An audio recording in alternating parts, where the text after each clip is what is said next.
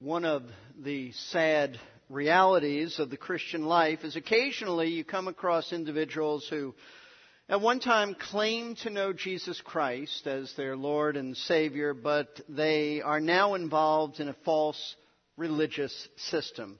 The Apostle Paul was very much aware of that possibility, very much aware of that danger, because in two of his letters, he specifically warned his readers about abandoning the truth of Christ to follow false teachers. We've already looked at this, but it's worth noting again. In 2 Corinthians chapter 11, verses 3 and 4, Paul said, For I am afraid that as the serpent deceived Eve by his craftiness, your minds will be led astray from the simplicity and purity of devotion to Christ. And then he said, For if one comes, and this is exactly what had happened, for if one comes and preaches another Jesus whom we have not preached, or you receive a different spirit which you have not received, or a different gospel which you have not accepted, you bear this beautifully. And Paul is referring to the false teachers who had come to the Corinthian church and had beguiled them and deceived them, and they were really tempted to follow these men. Then in Galatians chapter 1, verse 6, Paul said, I am amazed that you are so quickly deserting him who called you by the grace of Christ for another gospel. They were actually deserting Jesus Christ to follow a works legalistic kind of religious Christianity. Now, the New Testament writer Jude shared the Apostle Paul's concern for the spiritual welfare of his readers. And so, as you know, he wrote them a little letter, which we've been studying for quite a while now. You can turn to Jude, but, but Jude wrote this letter as a warning to these Christians, these beloved people of his, about apostates. Apostates who had infiltrated their church and threatened to win them over to heresy. Now, as we've already discovered in our studies from Jude, most of the letter, most of the, the first 16 verses of the letter are devoted to speaking about the false teachers. Jude describes their wicked behavior. He describes how they distort the truth. He also speaks of the certainty of coming judgment upon them. But in verse 17, the tone of the letter changes, and Jude tells the church how to resist false teachers, how to personally resist false teachers. In other words, he tells them how to protect themselves from being deceived by these men who want them to abandon the gospel to join their false system. And he gives them in verses 17 through 21, he gives them two specific responsibilities two responsibilities that will help them to resist false teachers. First responsibility is found in verses 17 and 18. But you, beloved, ought to remember the words that were spoken beforehand by the apostles of our Lord Jesus Christ. He says, remember the words of the apostles. Remember there was something they taught you that directly relates to your situation. What was that? Verse 18. That they were saying to you, in the last time there will be mockers following after their own ungodly lusts. He says, remember that the apostles predicted this you shouldn't be shaken by this. They predicted this. Don't think as if God has lost control. This was all prophesied, so it ought not to shake you. Secondly, he tells them that it also verifies, not only shouldn't it shake you because the apostle said this, but it also verifies the truthfulness of Scripture because what was predicted has come to pass. The irony of all this, as we said the other week, is that these mockers who mocked the truth of Scripture actually validated the truth of Scripture by their very mocking. So, Jude says, remember the words of the apostles. If you do that, you won't be shaken. You'll understand that this is all part of God's plan. God is the governor of all events and he's orchestrated this. Secondly, he tells them that the way you resist false teachers is by maintaining a healthy spiritual relationship with Jesus Christ. He tells us this in verses 20 and 21. But you, beloved, building yourselves up on your most holy faith, praying in the Holy Spirit, keep yourselves in the love of God, waiting anxiously for the mercy of our Lord Jesus Christ to eternal life. Now, he says you must maintain a healthy relationship with Christ. Why? Because those who are growing in Christ, those who are growing in their faith, are not vulnerable to false teaching like those who are weak in their faith. So he tells them to keep growing, and Jude actually tells them and us by way of application how to maintain a healthy relationship with Christ so that we'll be strong in our faith and we will not be as vulnerable and susceptible to false teachers who prey upon us. So, as I've told you for, I believe it's the last two weeks, there's actually in these two verses only one command. The command is keep yourselves in the love of God. Everything else is what we call a participle, which helps to describe or modify the command. Keep yourselves in the love of God. That's the thought. That's the main thought. Keep yourselves in the love of God. That's the command. And as we've said before, Jude can't possibly be saying, do something to have God keep loving you. That, that would be heresy. God loves us unconditionally. We don't have to do anything to keep God loving us or keep ourselves in the sphere of God's love in the sense that He'll stop loving us. The thought here is that we are to keep ourselves conscious of God's love. We are to be mindful of God's love. We are to always stay alert to the great truth that God has loved us in Christ Jesus. He's really talking about, I believe, the great redemptive love that God showed us in Christ. Not that God loves us just in a general way, but that God has demonstrated His love in Christ's death on the cross.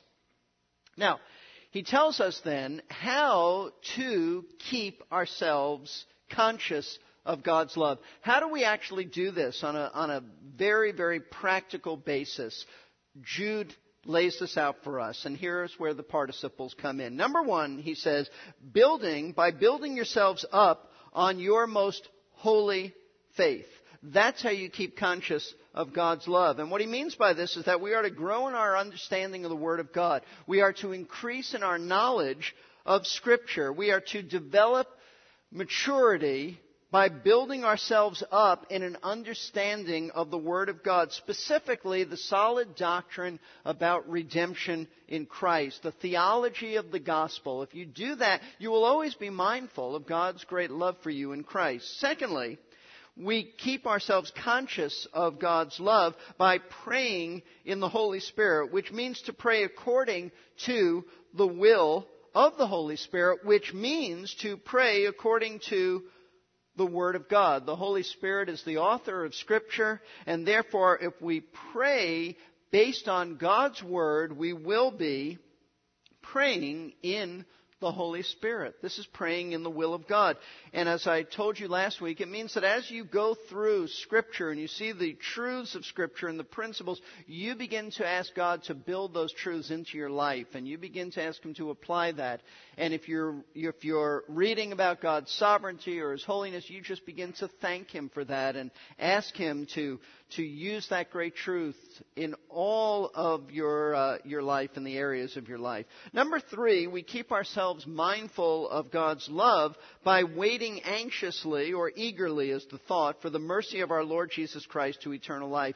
It simply means we are to eagerly wait for Christ to, to take us home, for Christ to return so that He will take take us home so that we can experience the fullness of His mercy in Christ by being in His presence forever. We have received a pledge of our future salvation. We have received a pledge, the Holy Spirit, but there's coming a time when God will display His, the fullness of His mercy as we experience the fullness of eternal life in His presence. All of this keeps us mindful of God's great love in Christ. When we put these three spiritual disciplines together, we, we will maintain an alertness for God's love by growing in our understanding of Scripture, by praying that's based on Scripture, and by keeping our focus on Christ's return for us. And that's the way, folks, that we're going to protect ourselves from false teachers and their errors. Because all of these spiritual disciplines help us to be mindful that God has loved us and has demonstrated that great love for us in Jesus Christ. However, the sad truth is that there are many people in Bible believing churches who do not do this. And as a result of not living by these spiritual disciplines, being lazy in the Christian life, they become easy targets for satanic false teachers. And they are victimized at times by these false teachers. That is to say, There are some people who may have some type of affiliation with Christians. They may even be genuine Christians themselves. But somehow they find themselves attracted to a false religious system. I can think of a, a sad situation a number of years ago. Some people who went to Lakeside came out of Roman Catholicism, appeared to be glad to be here, only to leave Lakeside at a certain point and return to Roman Catholicism. That's a very, very sad situation. So, what is our responsibility? And by the way, that, that happens more often than we can imagine.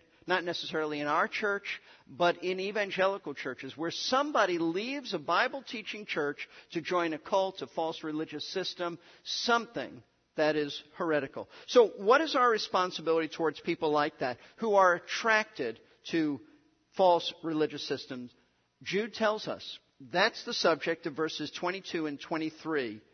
He tells us what we're supposed to do for people like that. In other words, having told us how to protect ourselves, how to resist false teachers ourselves, now he tells us how to reach out to those who have not resisted like they should, those who have fallen prey to the errors of false teaching. And so I want to read to you verses 22 and 23. Jude says, And have mercy on some who are doubting. Save others, snatching them out of the fire, and on some have mercy with fear, hating even the garments polluted by the flesh. Now, in these verses, Jude mentions three types of people. Three types of people that we are to minister to. And the ministry that he's talking about here is to try to reach out and rescue them from a false religious system. So tonight, we want to look at these three individuals, these three types of people, and we want to discover how God's Word says we are to minister to them as we try to rescue them from the clutches of error. This is very helpful. This is not for professional theologians. This is for all of us. So don't think, well, I'm not an expert on the cult. I, this really means I can't do this. This is a letter that Jude wrote to the entire church, so it's for all of us. The first kind of person that we are to minister to in terms of trying to reach them and rescue them from error is the person who has doubts about the truth. Doubts about the truth. Verse 22 says this, and have mercy on some who are doubting. Now, the first kind of individual that Jude tells us to reach out to in order to try to protect them from the apostates is the person who Jude defines as doubting. He's a doubter. This is the person who has lingering doubts about what? About Christianity. He has lingering doubts about the gospel, Christianity, Bible basics, we would call it. This person may be even converted to Christ. Jude doesn't define that one way or another, but this person may be converted to Christ, but they find themselves wavering in the faith. They're swayed by false teachers and their message. They're like the people Paul wrote about to the Ephesians and told them not to be like children who are, who are gullible, tossed about by every wind of doctrine. That's the way these people are. They have not protected themselves. If they are believers, they have not resisted like they should uh, these false teachers, and so they're swayed by the false teachers.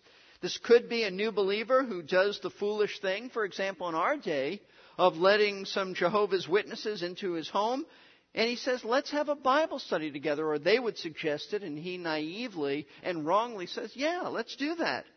And then they sit down with him, and they tell them about their heresies, and all of a sudden he has doubts about biblical Christianity. They seem so sincere, they seem so kind, so nice. How could they be wrong? And he's very confused. Or this may be a person who is attracted to a cult because he finds or she finds acceptance there. They're interested in joining that cult because the people have warmly opened their hearts to, to this individual. And frankly, he or she doesn't find that kind of acceptance in their evangelical church. Everybody's busy, or this person may be a little socially awkward, and nobody really wants to have them over. And, but in this cult, they just love this person. So he finds himself attracted to the cult. Remember, false teachers are deceivers. Satan is behind them and he's a deceiver. And in their deception, they can look very appealing even to true Christians. They may come across as very loving, as I've said, uh, kind, sensitive people, gentle people. They may say we have the answers to life's puzzling questions. They may offer some structure for a person who has very little structure. And they offer guidelines. They offer discipline. The discipline that's lacking in this Christian's life.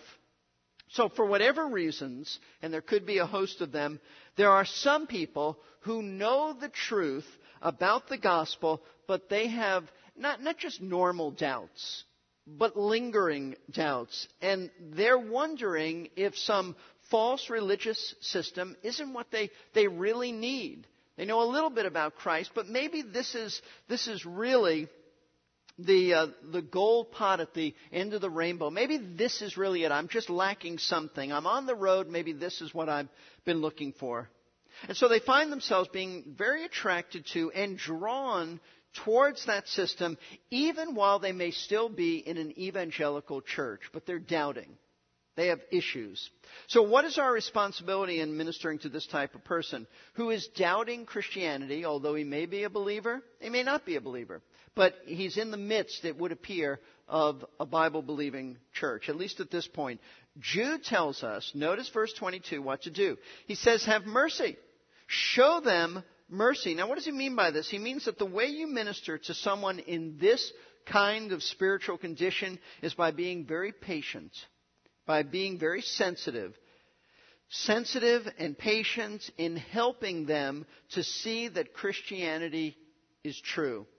In other words, you don't give people like this a stern lecture and, and just say, snap out of it. You, you're not harsh with a person like this. You don't rebuke sternly a person like that. That's not the way to help them.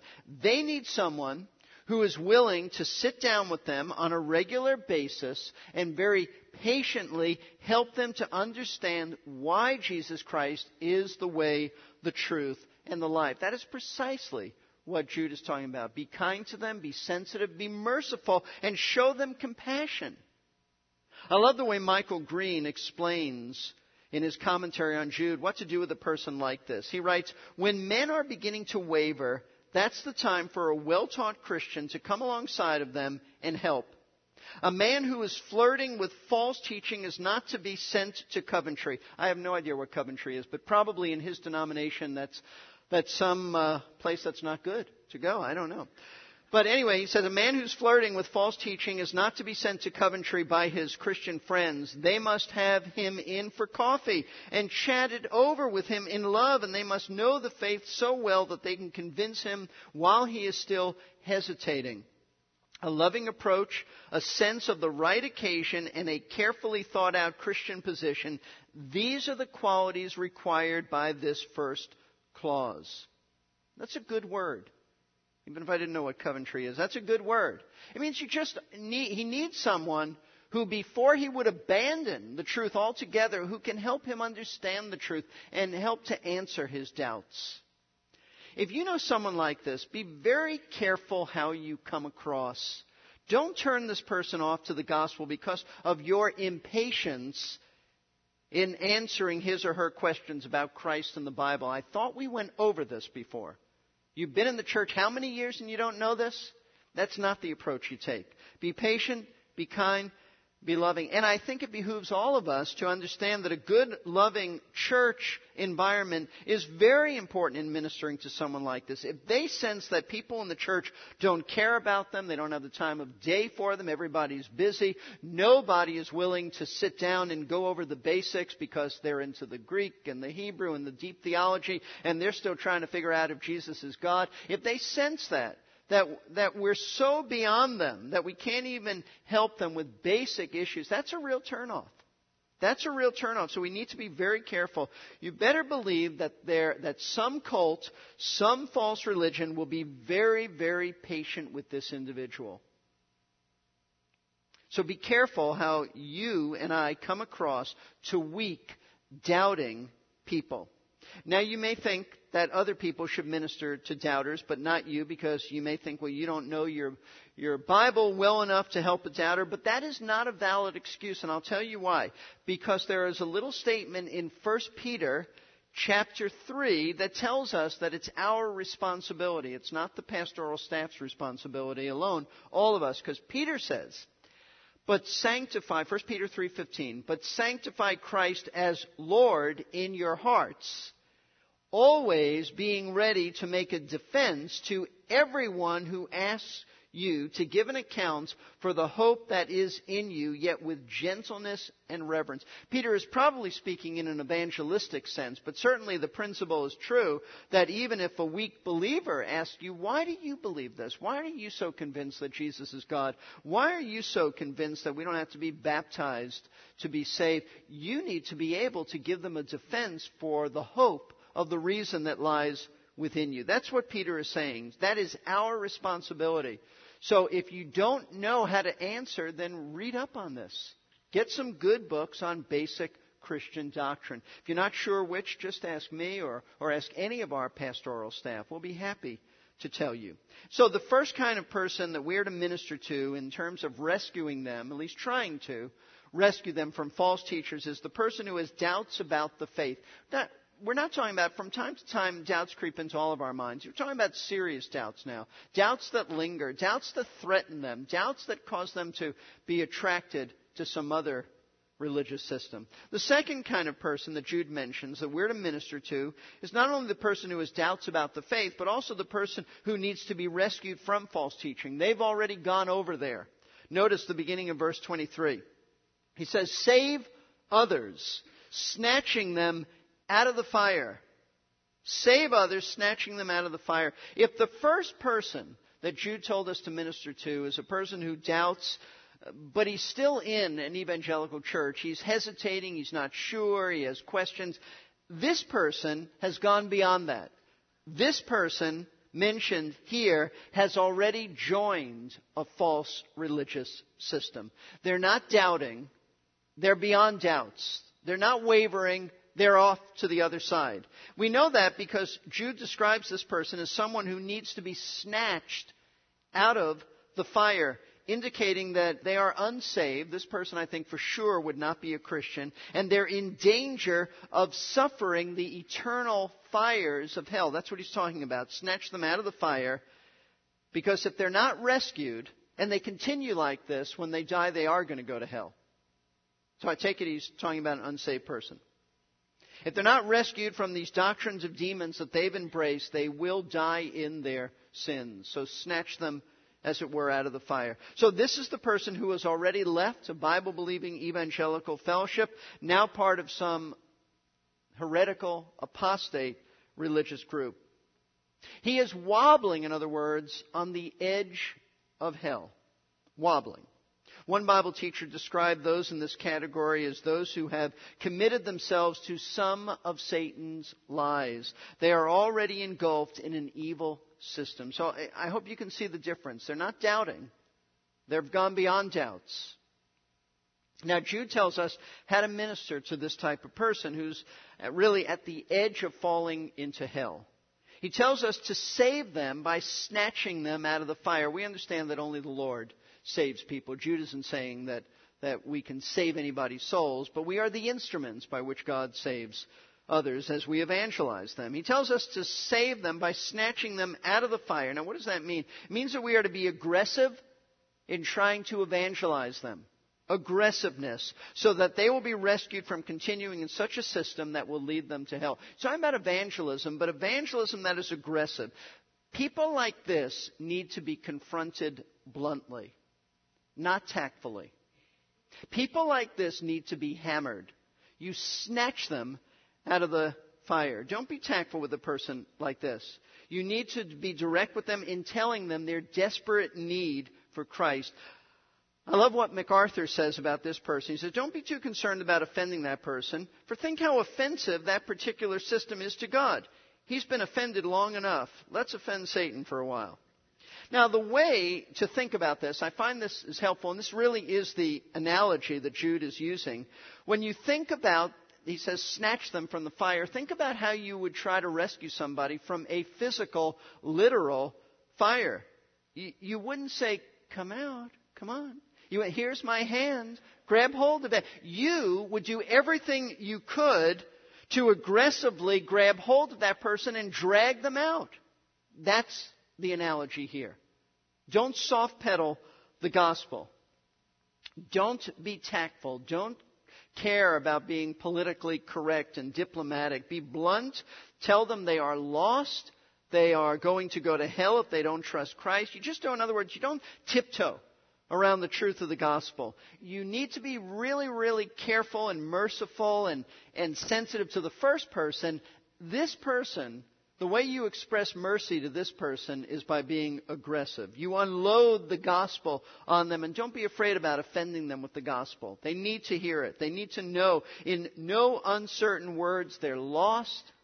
They're going to die in their sins. Where they're heading is to hell.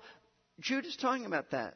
Jude is talking about snatch them as you would aggressively going after somebody who's burning in a physical fire. So, Jude has spoken of two kinds of people that we need to minister to by rescuing them, at least trying to, from false teachers. The person who has doubts, he's doubting the truth of the gospel, the person who needs to be rescued from false teaching. He's gone over to the other side. But there is a third kind of person that Jude mentions who we need to minister to because of false teaching, and it's this. This is the person who has committed himself to false teaching. He's not just there, he's really there. He may even be a teacher.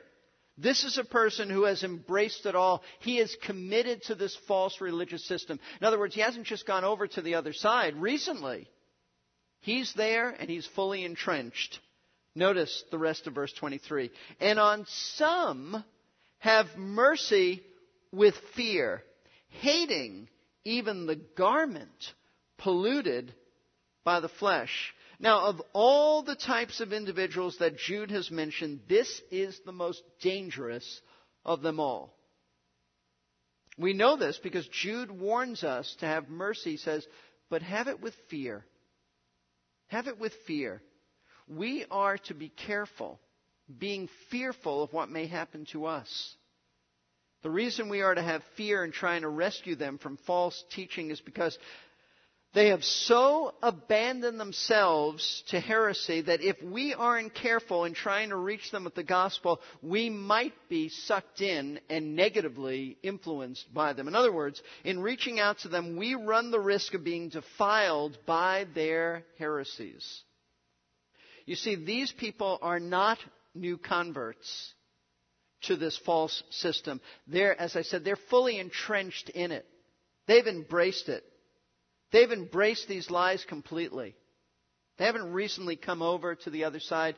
They've been there for a while. However, Jude probably, I might add this, probably doesn't have the original apostates in mind who had infiltrated the church that he's addressing. And the reason I say that is because it does appear that apostates, those are people who, who once knew and, and said they believed in Christ and they said they were Orthodox, but then they abandoned the gospel and they even mocked it.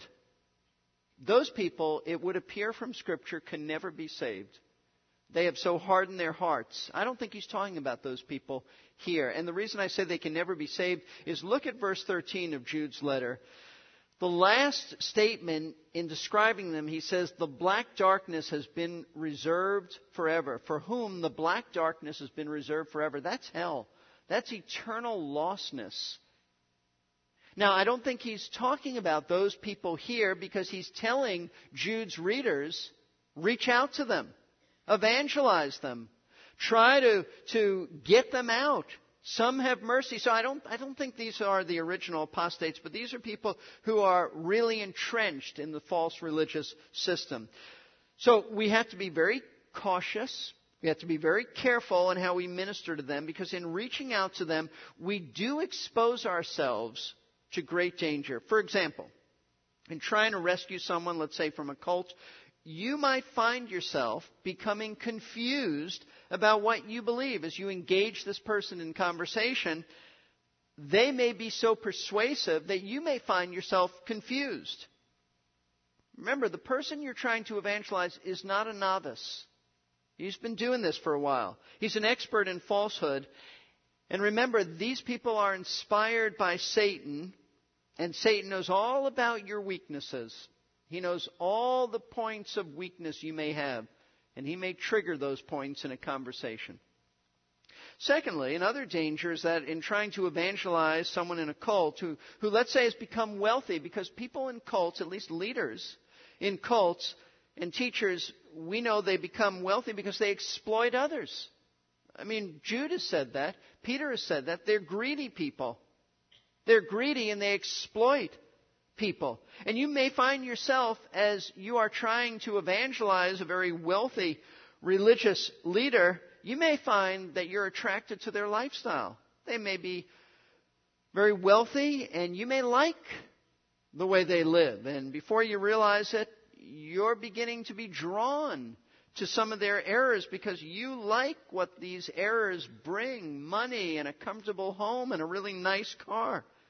You also may find yourself attracted to their sensual lifestyle. Both Jude and Peter have emphasized in their letters that false teachers tend to be sexually deviant and promiscuous in their behavior. In ministering to someone like this, you can easily find yourself in a sexually tempting situation and then you might fall. Please don't think that you're above all of this this could never happen to you because you're so strong, you're so grounded in the faith that this will never happen. How could you possibly believe a false religious system? Why, why, you've been a Christian for 25, 30, 35, 40 years.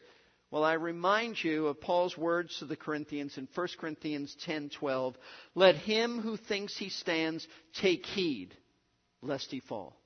When you think that you can't fall, that's when you probably will fall.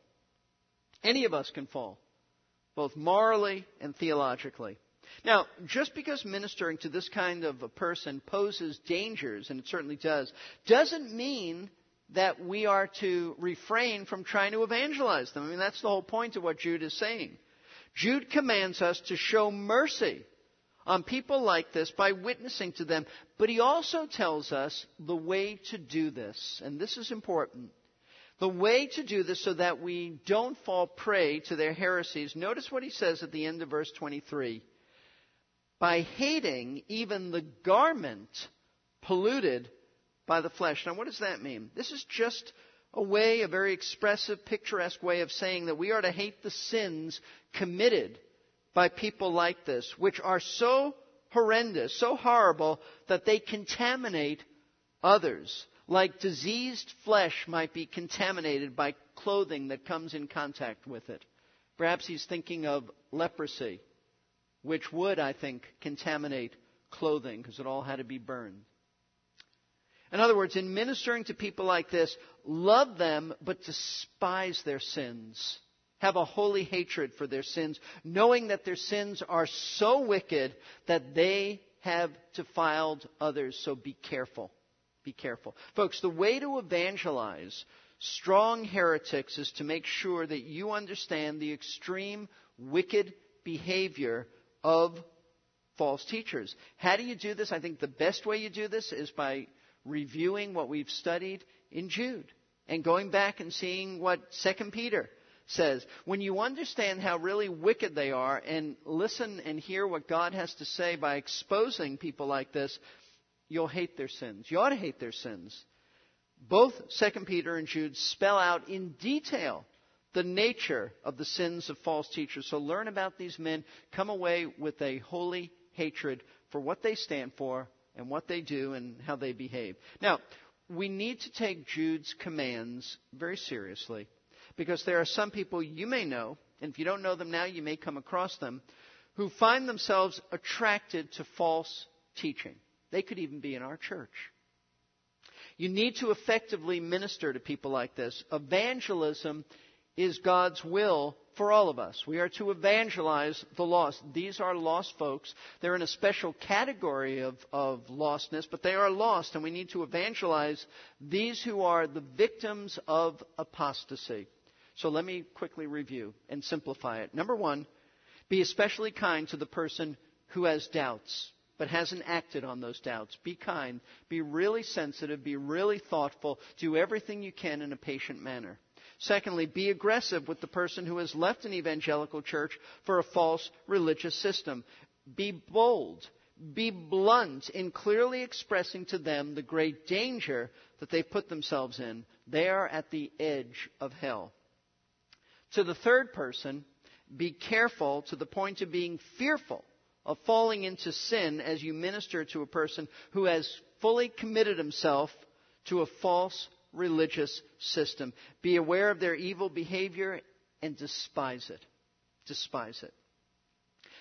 Folks, this is what we need to do. Don't think that this is another world. This is Jude's day. There are people like this. There are people like this. I know people like this. You will know people like this, and perhaps you do.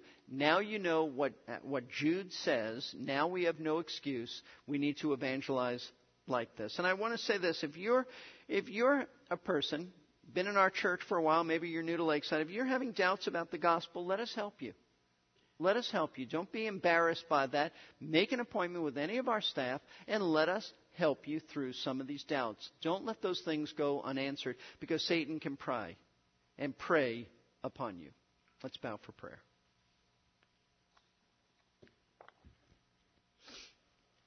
Lord, we are so thankful that your word is so instructive and so helpful. You have told us how to resist false teachers in our own lives, and I pray that we'll take those things to heart. I pray that you'll help us to always be mindful of your love for us in Christ, even during the difficult times of life when we, we tend to have doubts about your love. But I, I pray that you'll help us to see your love in your word and to be praying the great truths back to you of Scripture, these, the truths that tell us that you, you love us, especially those truths about redemption in Christ. And I pray, Lord, that you'll help us to have an eagerness in waiting for the rapture, that, that in the imminency of this great doctrine, we know that you could come at any time. Help us, Lord to be excited about that, to not be so um, attracted to this world that we're not thinking about the world to come. And only because of your mercy to us and your love in Christ. Lord, but having protected ourselves, I pray that you help us to be very, very sensitive and alert to those either in our midst at Lakeside or those who we know who are attracted to apostate false religious systems. I pray that you help us to take heed to these uh, truths, these commands, and uh, to be very careful, to be very sensitive, to be bold where we need to be, but to obey. And we pray this all in Jesus' name. Amen.